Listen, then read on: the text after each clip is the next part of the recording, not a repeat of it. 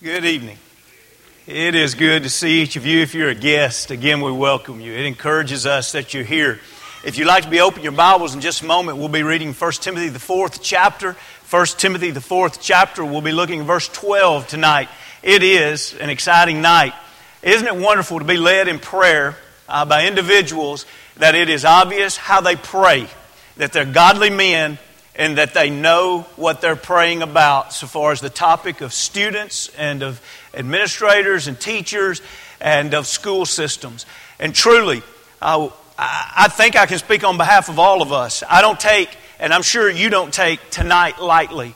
Uh, what an opportunity, a privilege, and even responsibility we have to pray for one of the most important resources that God gives us, and that is our youth. And we truly, as we have been praying, will continue to pray uh, that God's will will be done in the lives of the young people and the lives of the adults that are working with the young people. That truly, this year would be a tremendous blessing in the lives of our youth here at Mount Juliet. And we want our youth to be a blessing to every school they attend.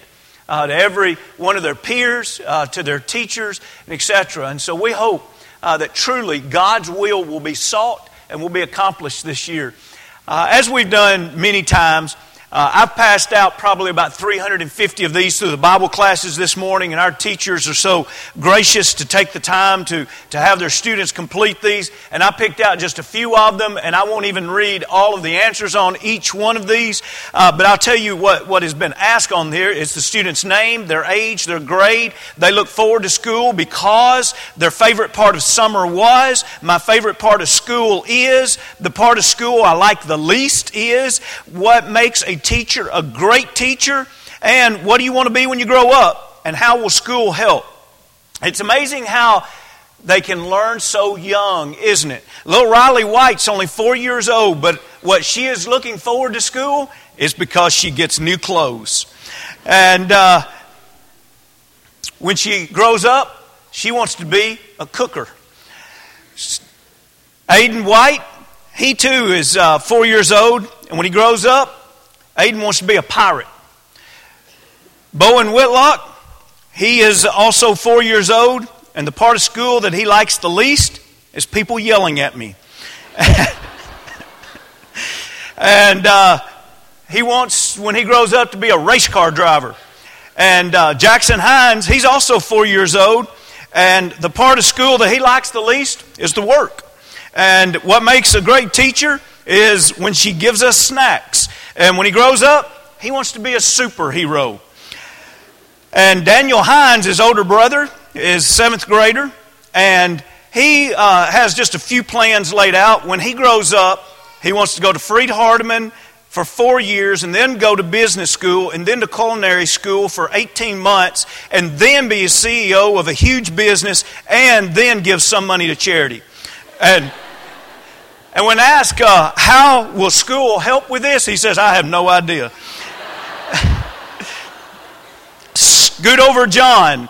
Uh, Will Stallworth, uh, he is 11. He's in seventh grade. And um, when he grows up, he just wants to take over his dad's company. And uh, his favorite part of summer was fishing, and he says, or as I call it, jerking jaw.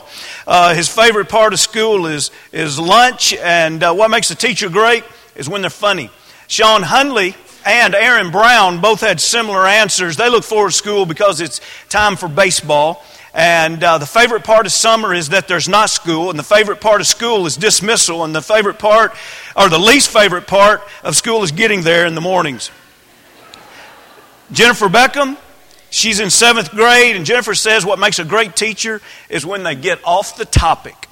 And JD, JD Williams, eighth grader. I admire him greatly for many reasons, but also for this reason. The only young person in recent years I've ever heard say this my favorite part of summer, sitting on the front porch. Where did those kids go? I love it. We need more kids like that. Uh, Brooke Eeks, seventh grade, she says, uh, What makes a teacher a great teacher is when she's nice. And um, when she grows up, she says, I want to have a cafe and I learned to cook and a petting zoo with all kind of animals in it. And then McLean Remus, also a seventh grader, when she's asked what she wanted to do when she grew up, she said, I want to be a doctor or work as a waitress in Brooks Cafe.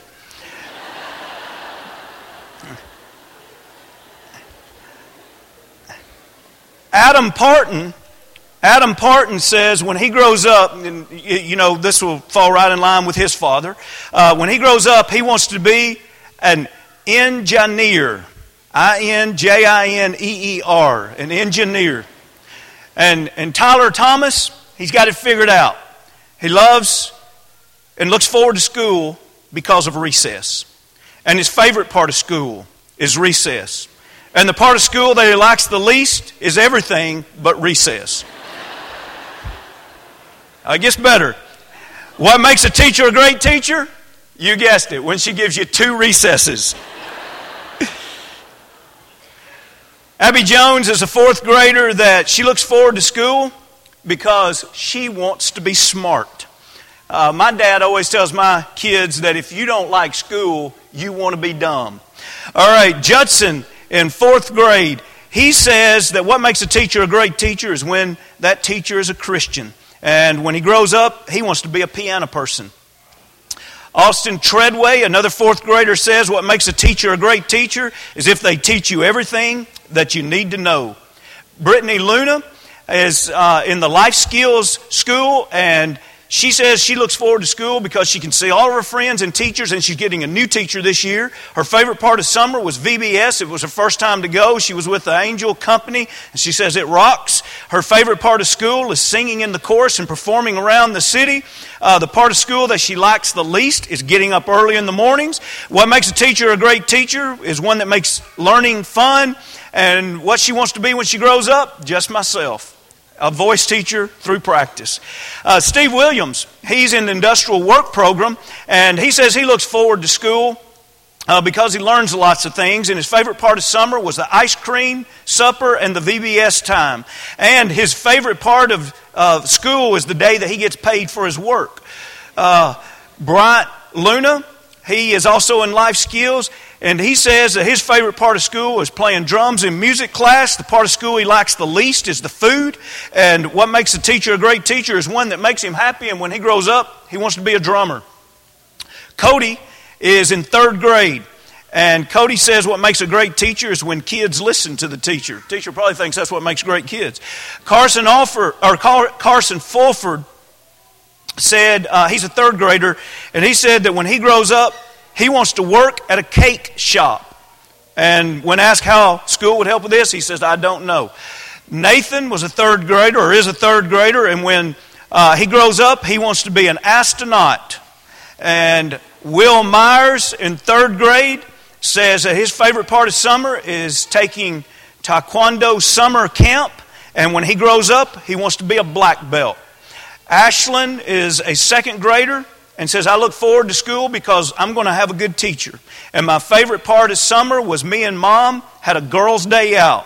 And what makes a teacher a great teacher? That she's sweet and she has a good, and I wish you could see the spelling of this, she has a good personality. Caleb Horn, four years old, says what makes a great teacher is, I don't know. But he knows what he wants to be when he grows up a pig. And And how school will help with this is I will eat lunch there. and on the other hand, Laura Alford another four year old when asked what she wanted to be when she, was, when she grew up. I don't want to be anything. Claire Brown talks about a, a great teacher and says, is a teacher who takes individual time to focus on each student Rachel Stilts talks about her favorite part of the summer, and one of the things she listed was being baptized. And uh, Rebecca Batchelor's favorite part of the summer were, was the mission trip to Hattiesburg, Mississippi. And our kids listed many, many of the mission trips and camps and vacation Bible schools. Almost every kid has something uh, about that, which was really neat. Uh, what makes a teacher a great teacher if the teacher builds a relationship with their students and actually cares about them. And when she grows up, she wants to be either a counselor or a missionary. Amelia Smith thinks that a great teacher is one that cares about you and loving what they teach. Uh, Caitlin Lee, her favorite part of the summer was also being baptized. Justin Huddleston, an eighth grader, he says, What makes a great teacher? The ability to ignore the whole class while they're on Facebook. McLean Richardson, uh, a 10th grader, says, I look forward to school because I want to further my education. Dot, dot, dot, just kidding. Uh, I want to see. I want to see my friends. Uh, and what makes a great teacher is a substitute teacher. And what do you want to be when you grow up? He finally gets one pretty good here, and that is a medical missionary. Uh, little Brent Dillard, uh, the 12th grader, the little guy says, I look forward to school because it means it's football time in Tennessee. And his favorite part of school is when he eats. And the part of school that he likes the least is when he has a teacher who won't let him eat in class. And what, what makes a teacher a great teacher is when she buys food and brings it to class. And he says, an example, last year a teacher brought class, brought the class pizza and cupcakes because of me. And, uh, and then when he grows up, he wants to be a doctor. Stephen English, a ninth grader, says that what makes a great teacher is when they have a sense of humor, and he wants to be an anesthesiologist. Alan Cantrell, he's uh, going to be a freshman at Fred Hardeman. He says, I look forward to school because I'm going to live at school, and it's where I'll meet lots of new people and have excellent teachers. And his favorite part of school is girls. And what do you want to be when you grow up? He wants to be a preacher, and he believes that school will help increase his Bible knowledge and help solidify his convictions. And finally, uh, not least, uh, not but last, Amanda Fuller, sixth grader, says, and, and several of the sixth graders mention things like this. Uh, look forward to school because we get to sleep later. They're going to new schools, so they get to sleep later. They get lockers. They get to see uh, friends, and they enjoy doing all the church activities this summer. And what makes a great teacher is they don't make a stand in a straight line anymore. The joys of being a sixth grader. You know, when we think about growing up, you know, there's nothing wrong with a sixth grader acting like a sixth grader, but there is something wrong with a sixth grader acting like a third grader. There's nothing wrong with a 15 year old acting like a 15 year old, but there is something wrong with a 15 year old acting like a 13 year old. You see, the idea of the way God designed childhood is that we would grow and mature. And as we grow and mature, we would become less uh, reliable upon our parents and more responsible for our own decisions and our own behavior. And so it's so important that our children are challenged on a regular basis to grow and to mature, especially spiritually. And it's interesting to think of one of the best known passages in all the Bible about youth. And even though we understand that when Paul was writing this to Timothy, Timothy was probably not a teenager at this time, but yet what he says applies so much to youth at any age. And so let's read here this simple verse in the fourth chapter. Well, right before this, let me just mention to you a couple of things I almost forgot to mention. Probably tomorrow, some of our teachers, we have some great teachers here. This is the way they may feel tomorrow. And and then some of our parents, they may feel like this when they get to back to school list. And then uh, Stan and maybe some of our other principals or administrators may feel like this by the end of school, but something that's real important, on to something real important. Look at 1 Timothy, the fourth chapter. Let's look at verse 12, where he says, Now think about this, youth. This is a challenge for all of us, but especially for you young people. Let no one, that's inclusive, let no one, no one despise your youth, but be an example to the believer and we're going to come back and talk about that believer, that the word example. The example to the believers in word, and conduct, and love, in spirit. And by the way, the, the uh, older translations don't have the word in spirit there. And, and then in faith and in purity. And so what we have here is a passage where Paul is telling Timothy what he ought to be. And what's interesting is it is so easy for whether it's, it's older youth looking down upon younger ones or if it's adults looking down upon youth. It is so easy to get discouraged and put out with immature children. Now, again, I want to emphasize there's nothing wrong with a child acting their age, but there is something wrong with youth being immature for their age. And so here, Paul is looking to a young man at this time, and he's giving him that same principle. He's saying, listen, don't live a life in such a way that anybody Whether it's your teachers, it's your peers, it's your coaches, it's a, a, school bus driver, a cafeteria worker, whoever it may be, don't let anybody look down upon you because you are immature for your age. In other words, there ought to be something that's much higher than that. And what is it? He says, I want you to be an example. The word example here in the Greek is an awesome word. It's the idea of a die cut where, where you take this pattern and you say, I'm going to cut out more just like this. Many of us, whenever we were young, and I, I, honestly, I don't know if kids still do it this way, but we had the little tablet books, and that's how we learned to write. Was the first line had a pattern of the letters, and we would trace that first line. Do you still do that today? Where's our little ones? Anybody still do that? Teachers? Anybody? No? Oh, times have changed. Anyway, that's the way we learn to write. And, and so think about it. If, if you followed the pattern, you wrote an A because the A was there as a pattern. You wrote a B because the B was there in a pattern. And what's Paul saying? Paul is saying, I want you to be that pattern, even though you're a youth. I want you to be that pattern of what a Christian should be. And so somebody else at school can say, I can live like they live. I can trace their speech, their behavior, their sacrifice, their faithfulness, their purity. I can trace all of that in their life. And I too would be a Christian because they're a Christian and I'm going to follow their pattern. Now, someone says, no, no, wait a minute, we need to follow Jesus. We do need to follow Jesus. But think of what, what Paul said when we go to the 1 Corinthians 11th chapter and verse 1. He very simply but plainly says, Imitate me just as I also imitate Christ. You say, was Paul being a little bit arrogant here? No. Paul wasn't claiming to be perfect. Paul was simply saying, Let me tell you what I'm giving my life to doing. I'm giving my life to following the pattern of Jesus Christ. And if you follow my pattern, my pattern is going to be the pattern of Jesus Christ something's wrong if other youth, your peers, follow your behavior and they're not more like Christ. What is it that Paul says? Here's what you need to work on. When you're going to talk about follow my pattern, what is it?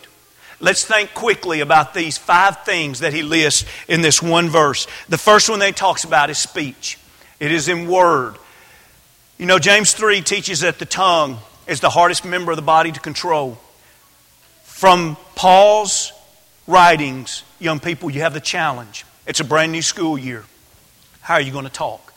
There are so many passages that we could go through the scriptures that talk about not lying and telling the truth. For example, in Ephesians, the fourth chapter, in verse 25, he simply said, Therefore, put away lying.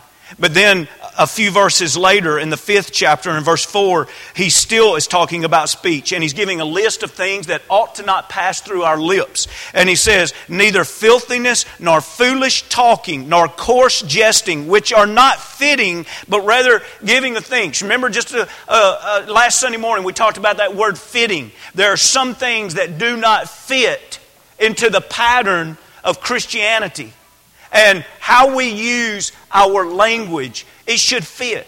It should be always truthful. It should be gracious. It should be language that builds up. It should not be lies. It should not be harsh. It should not be coarse jesting. It should not be uh, curse words and etc. But notice also, it's not just our language, but he also talked about our conduct our conduct ought to be faithful. People ought to be able to follow the pattern of our conduct. This morning we mentioned 1 Peter, the second chapter, and verse 12. I'd like for us to drop back and read verse 11 and 12. And I'd like for you to notice here and think about are you maturing in your behavior? Here's what Paul lays out for all of us 1 Peter 2 11 and 12. I'm sorry, Peter lays this out. And he says, Beloved, I beg you as sojourners and pilgrims. You got that in your mind? This is so serious that the apostle says, I'm begging you.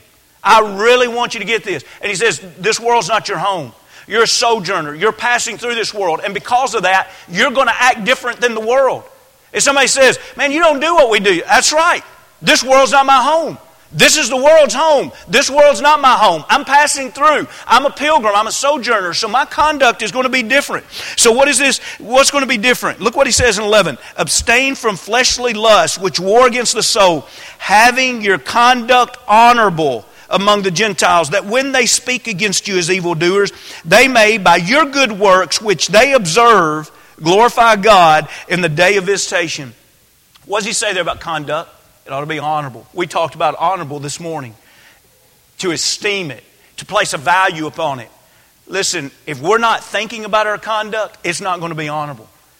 We have to value our conduct and say, I want to guard it. I want to make sure that God would look down and say it's honorable. And if somebody speaks evil against me, it's going to have to be a lie.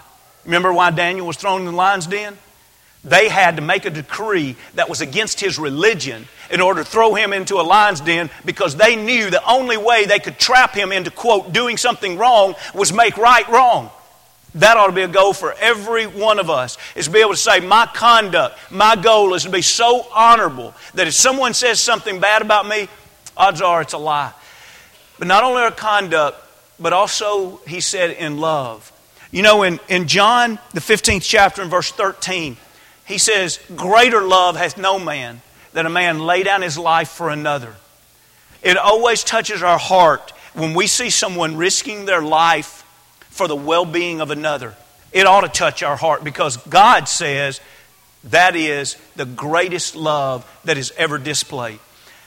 When the Lord tells us that we need to love, we must realize that that love is not emotion, that love is sacrifice.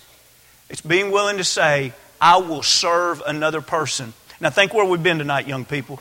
Our example. What's the pattern of Christianity? Be careful what you say, be careful how you act, and make your life available to serve others. Love others and esteem them and sacrifice for them. But then he spoke of faithfulness. The idea of faithfulness is the very aspect of consistency. Our Christian life shouldn't be a flash in the pan. In other words, don't go to school on fire for Christ the first week and then nobody would recognize the second week that you're a Christian. But instead, let it be your life. Let it be something that it literally is that pattern every day of your life. It is who you are. It isn't just what you do, it's from your heart out. It is what your heart is set upon. In 1 Corinthians 4 and 2, notice what he says here. Moreover, it is required of stewards that one be found faithful. A steward is one that has been given something to take care of for a while until the master returns. Your life, your body, your words, your conduct, your heart. It's all on loan from God, and you're to take care of it until He comes again.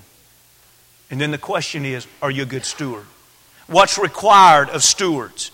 Stewards must be faithful day in, day out.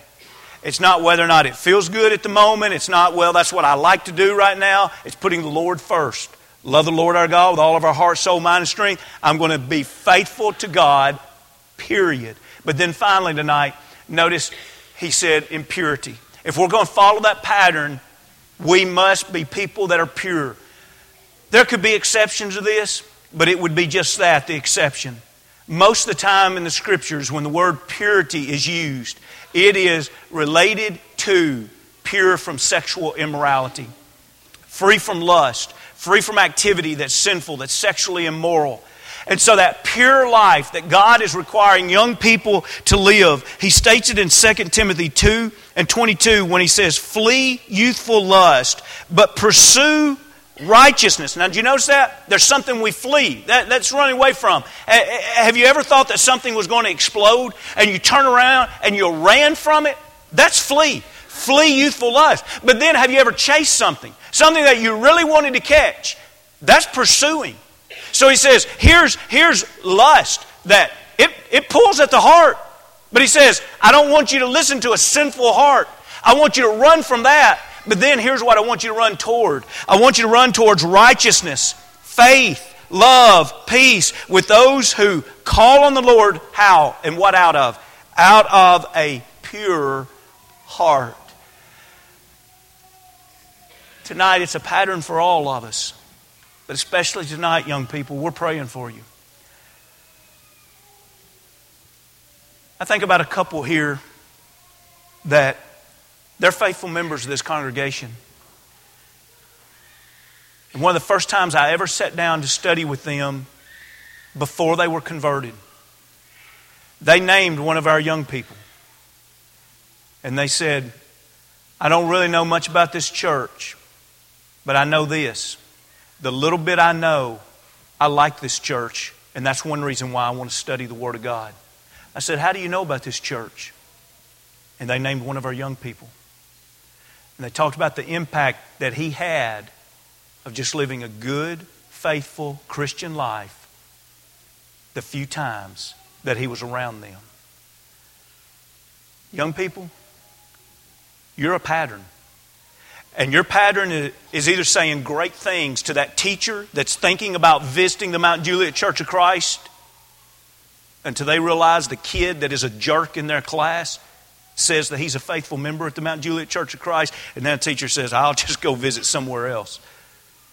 Or are they going to hear your speech and see your conduct and see the love that you have for others? Are they going to see your faithfulness and your purity and say, whatever has shaped that young person into that, that's what I want to become?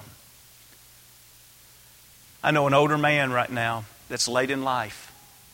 He's a Christian today because, as a school teacher, one of his students invited him to church. And he's been a Christian for decades. You're a tremendous resource to us, this congregation, in the life of the kingdom. But you have responsibility. May God bless you this year as you go out to be a pattern. But for all of us, what kind of pattern are we? Do we reflect our Lord and Savior Jesus Christ tonight?